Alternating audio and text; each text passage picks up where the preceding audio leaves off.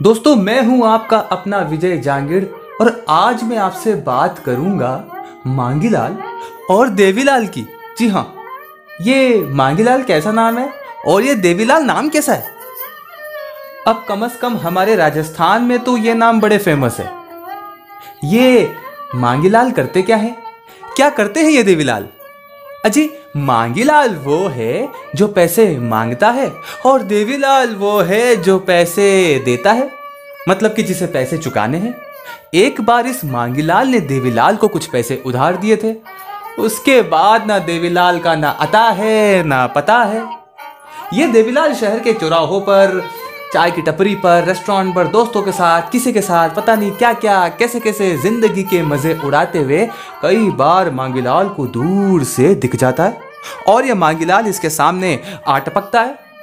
और ये देवीलाल हर बार कोई ना कोई बहाना बनाकर उसके सामने से फुर्र हो जाता है। अब भैया ये मांगीलाल और देवीलाल का चक्कर कब तक चलेगा ये तो नहीं पता। मगर एक बार की बात है, जब मांगीलाल और देवीलाल साथ साथ है और न जाने किन किन बातों का स्वाद है।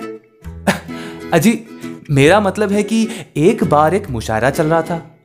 और मुशायरा भी ऐसा, जहाँ दो शायरों के बीच में मुकाबला चल रहा था।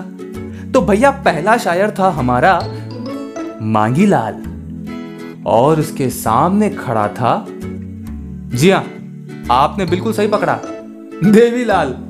जी हाँ और जैसे ही बारी आई हमारे जनाब मांगीलाल की, वाह वाह वाह, मिया! इरशाद इरशाद इरशाद। ठहाकों पर ठहाके लगते जा रहे थे मुशायरे में, और शायरों की हौसला अफजाई में कोई कमी ना छोड़ी थी इन लोगों ने। तो भैया मांगीलाल ने शुरू किया? अर्ज़ किया है, फासले ऐसे भी होंगे, ये कभी सोचा न था। वाह वाह वाह, मिया। क्या बात है? फासले ऐसे भी होंगे, ये कभी सोचा ना था। वाह वाह वाह। मुकर्रर, मिया, मुकर्रर। फासले ऐसे भी होंगे, ये कभी सोचा न था।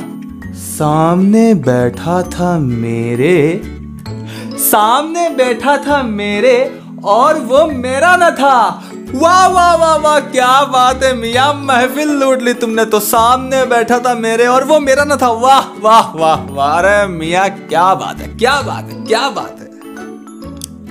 वैसे ये अदीम हाशमी साहब का शेर है।